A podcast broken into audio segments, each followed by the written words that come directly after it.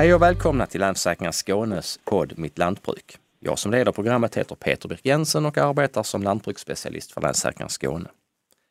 Här kommer jag ta upp ämnen som berör dig som företagare inom de gröna näringarna och ge matnyttig information och råd i frågor som kanske berör just dig. Varje dag brinner en traktor någonstans i Sverige.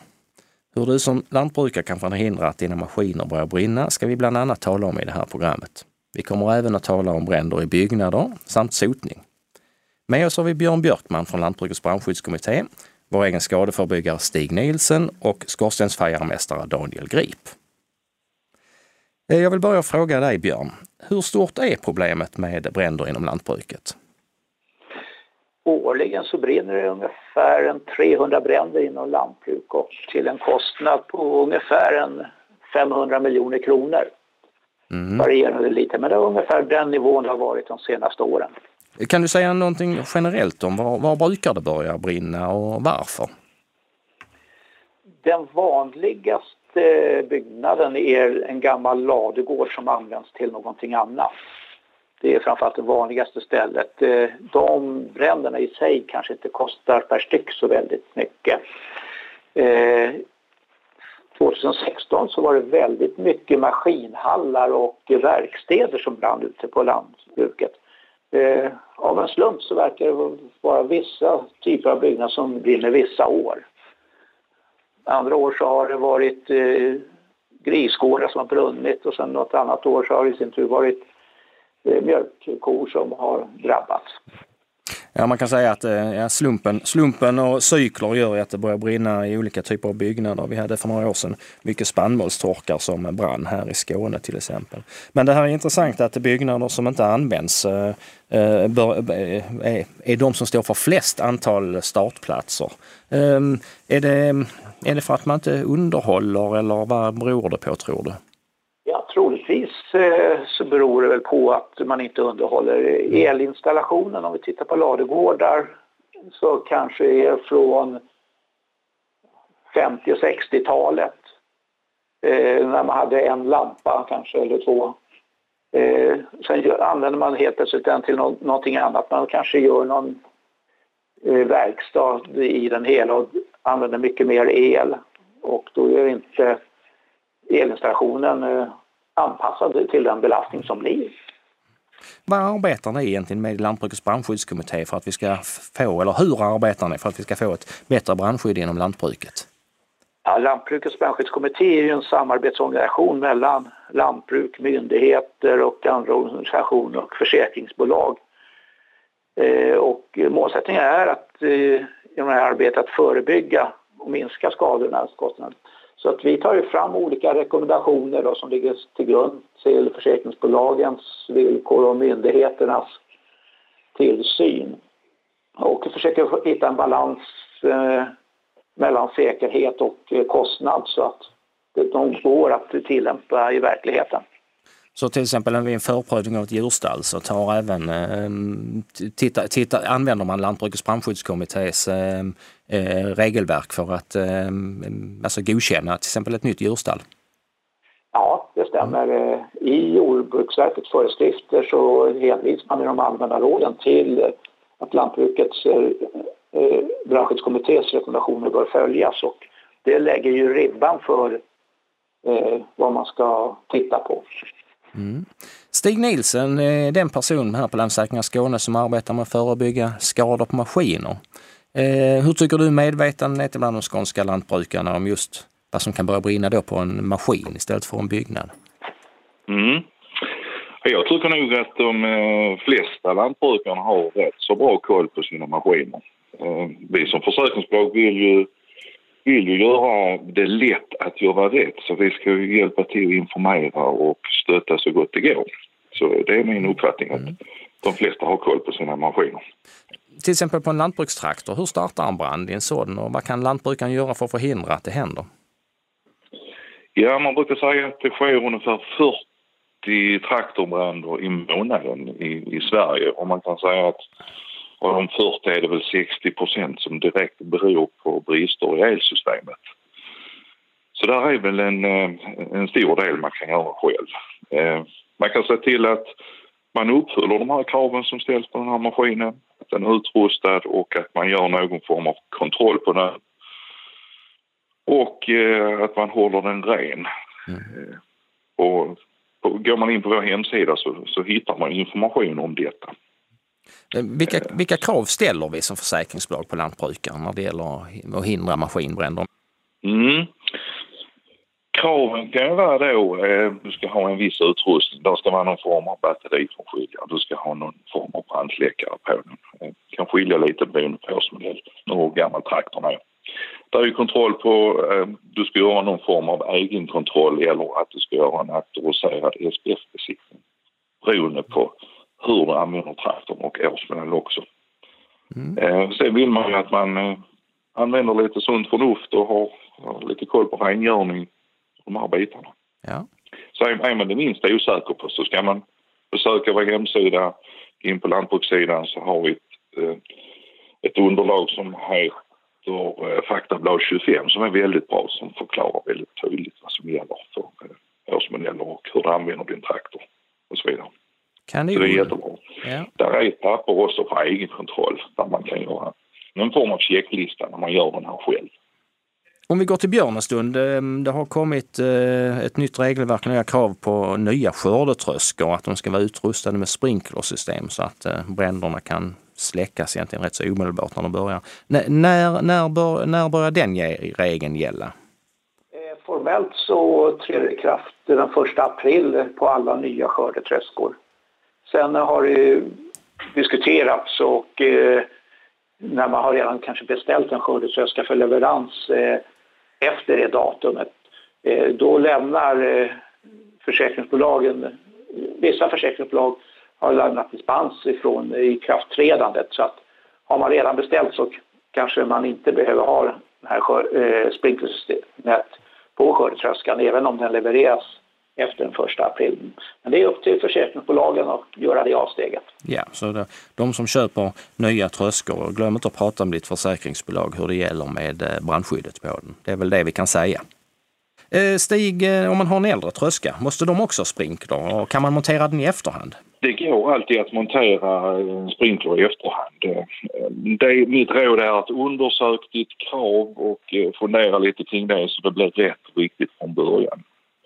Eh, annars eh, finns det lite olika sprinklersystem att välja efter beroende på vilket krav du har. Mm. Så eh, punkt nummer ett, undersök ditt krav ja. med ditt försäkringsbolag. Där börjar vi. Vi pratade precis innan här om så att säga, brandbesiktning av fordon. Eh, du pratade om faktabladen som vi kunde använda etc. för att eh, eh med checklistor hur vi, hur vi ska sköta våra maskiner. Ehm, mm. hur skiljer det sig egentligen ehm, reglerna om man kör i entreprenadverksamhet, alltså man kör in eh, en traktor som går på ett industriområde eller i kommunen. Eh, eh, behöver de också besiktigas? Ja, eh, har man en maskin, en entreprenadmaskin som går i den verksamheten så behöver man göra en årlig brandskyddsbesiktning på den enligt SPF, alltså en auktoriserad besiktningsman som utför eh, men lantbrukstraktorn då, eh, den behöver alltså inte ha en årlig besiktning eller det var från och med årsmodell 2017 som det behövdes eh, besiktigas. Vad sa vi för någonting? Ja, från och med den första april behöver man på en lantbrukstraktor antingen kan man göra som så att tillverkaren av traktorn har gjort en en typbesiktning. Man har intypat sin traktor då på att den uppfyller de här kraven. Det är någonting som tillverkaren kan göra. Och har tillverkaren inte gjort det då får man göra en, eh, en brandskyddskontroll då via en auktoriserad besiktningsman som gör det år ett. Sen kan man eh, göra en egenkontroll eh, emellan år ett och år fem som man då ska ha en auktoriserad besiktning. Så att alltså en eh, fabriksny traktor 2017 års modell, den ska vara intypad eller besiktigad när den är ny och sedan är den vart femte år. Och däremellan kan lantbrukaren kontrollera den själv. Hur är det då med äldre traktorer?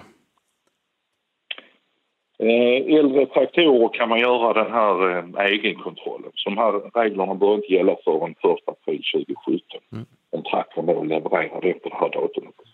Så skulle man gå in på den här hemsidan till exempel och plocka ut det här faktabladet 25 och gå se de här punkterna och göra de här undersökningarna själv då. Så kallat en egenkontroll. Och sen är det viktigt att man sparar det här pappret då i minst fem år. Mm.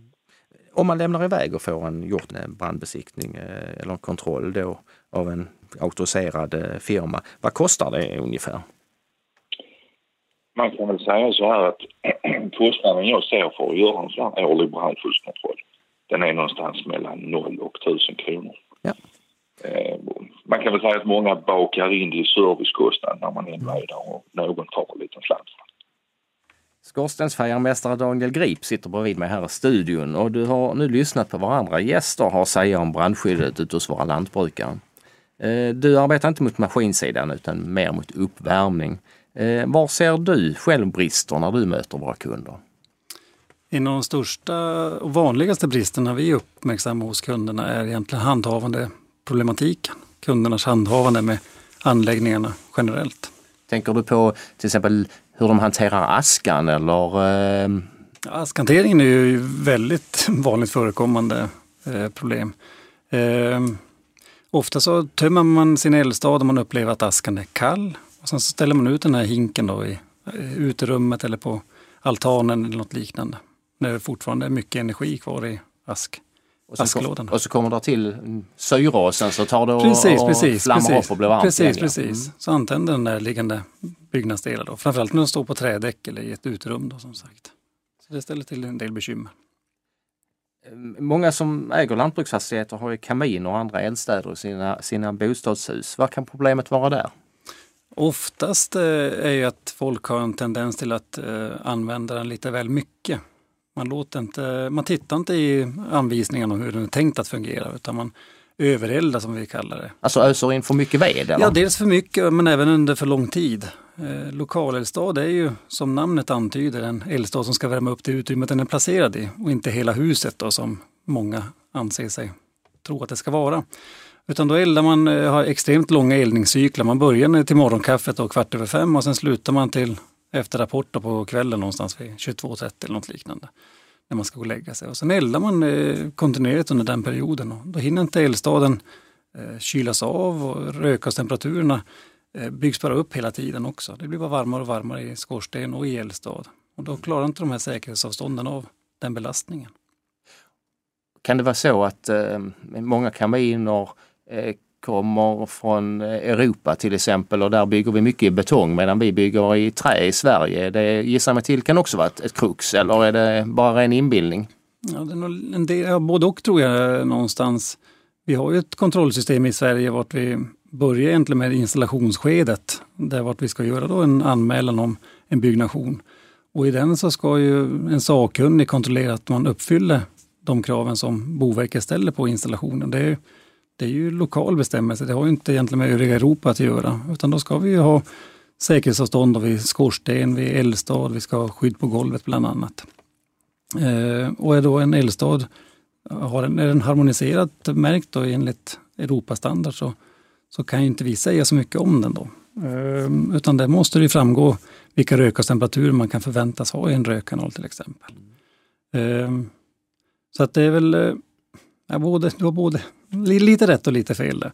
Problematiken är, kan jag känna någonstans att det här eh, kontrollsystemet inte fungerar fullt ut. Utan det är många som eh, installerar och sen så hoppas man på det bästa på något sätt.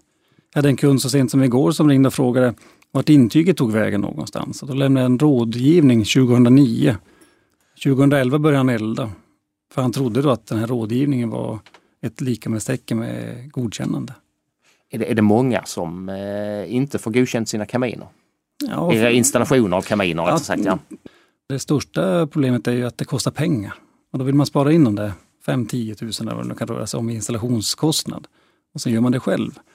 Och det är där eh, ett problem kan komma. Och sen har vi en del arbetskraft som har svårt att läsa svensk bruksanvisning som, som gör som man gör hemma vid. Då. Och där kan du väl spela in lite grann som du säger att eh, hemma vid så bygger man i betong kanske och här har vi träbjälklag som ställer ställer lite högre krav på brandsäkerheten.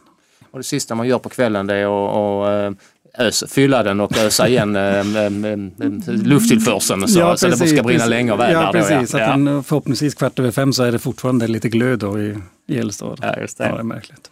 Du, vi skiljer mellan sotning och brandskyddskontroll. Kan du förklara skillnaderna? Ja, nu är ju lagstiftningen är ju 10, vad blir det? 2010 så 2004 så inträffade den nya lagstiftningen, lagen om skydd mot olyckor. Och där gjorde man ju från, författningen, eh, från författningsmakarnas sida en korrigering. Då, då delar man upp det här, rengöringsbiten och brandskyddskontrollsbiten. Och framförallt ställer man högre krav på brandskyddskontrollanten. Rengöring, eller det vi säger i folkmun sotning, är ju ta bort löst eh, sot och det som är brandfarligt mer eller mindre. Eh, så man ska ta bort med konventionell utrustning, ta bort det som sitter löst och gå därifrån. Och brandskyddskontrollen syftar till att kontrollera hur hur installationen ser ut i förhållande till hur den var tänkt att se ut när den installerades. Säger man då missfärgningar på skorsten, eldstäderna, är någonting som är trasigt. Det är en mer fördjupad kontroll. Man ska besöka vindsutrymmet, ovanvåningen till exempel, om, om skorstenen går i utrymmet där. Så man ska följa hela skorstenen från topp till tå. Och, och, du menar då, alltså, om jag förstår det rätt, så tänker blanda folk ihop eh, då sotningen och brandskyddskontrollen för det är inte samma person som gör det då alltså? Eller kan vara? Det, det kan vara. Det är ju Personligen tycker jag det är en vettig idé att man är två man på de arbetsuppgifterna. Dels ur arbetsmiljösynpunkt såklart, att man inte riskerar att illa sig. Eh, men det, det, kan ju vara samma individ. Det som är svårt för kunden är att veta om inte brandskyddskontrollanten är tydlig i sin information. Eh, att beskriva vad, vad är syftet med hans besök. Är det bara rengöra eller rengör och kontrollera? För det kan ju vara samma kille som har varit i huset i alla, alla år, men helt plötsligt så kostar fakturan lite mer på grund av den här brandskyddskontrollen. Eh, inför det här programmet har vi bett om era tre bästa tips på hur man kan förhindra bränder. Vi börjar med dig Daniel. Vilka är dina tre bästa tips? Eh, de bästa tipsen när det kommer till eldstäder är att använda eldstaden som den är tänkt att fungera. Att man läser igenom, tittar i anvisningarna att den här eldstaden är tänkt att eldas så här mycket och försöka hålla sig till det. Såklart ha bra bränsle är ju en, en, god förutsättning för att det ska fungera bra. Och inte slarva med luften till eldstaden heller. Det är ju ett vanligt, eh, ett vanligt problem med att man tycker att det drar kallt i huset eh, så fort man eldar. Och, och elden behöver ju syre och det måste man ju ersätta bostaden med. Och bromsar man in syret i bostaden så så får eldstaden en, en sämre förbränning. Så att bra ved, bra med syre och elda som eldstaden är tänkt att den ska fungera. Elda som folk. Ja, elda som ja, folk. Och, så, och sedan ehm, de klassiska tre benen som... Ehm, Just det, vi brukar prata om, eller det var väl räddningstjänsten som lärde mig, bara tre ben brukar man säga. Det är brandvarnare, brandfilt och brandsläckare. Mm. Um, vad är dina bästa tips? Ge oss dina bästa tips, tre bästa tips Björn på eh, hur du kan undvika eh, bränder i gårdens ekonomibyggnader. Eh, att elinstallationen är genomgången och att det sitter jordfästbrytare där och säkerhetsglimtändare i eh, lysrörsarmaturerna. Och att man har ett systematiskt brandskyddsarbete. Att man försöker gå igenom gården och tänka efter det, vad det är det som kan börja brinna och försöka undvika riskerna. Och sen naturligtvis hålla det rent och snyggt och väl underhållet. Eh, slutligen till dig Stig, vad, vilka är dina tre bästa tips att det inte ska börja brinna i maskinerna? Mina tre tips det får bli då eh, se till att ha koll på kraven som gäller för just din maskin när det gäller ålder och användningssätt. Eh, se till att den är rätt utrustad. Se till att hålla den ren så långt det går. Det brukar vara bra tips som gör att eh, bränderna hålls från maskinerna. Det låter bra det. Det här var allt för den här gången. Jag säger tack till mina gäster. Eh, I nästa podd ska vi prata om råttor och andra skadedjur som är ett stort och växande problem inom lantbruket. Glöm inte att prenumerera på vår podd. Du gör det lättast via iTunes eller Android-spelare eller via vår hemsida lansförsakringar.se skane mitt lantbruk. Jag som har hållit i programmet heter Peter Birk Jensen och jag tackar för att ni har lyssnat. På återhörande.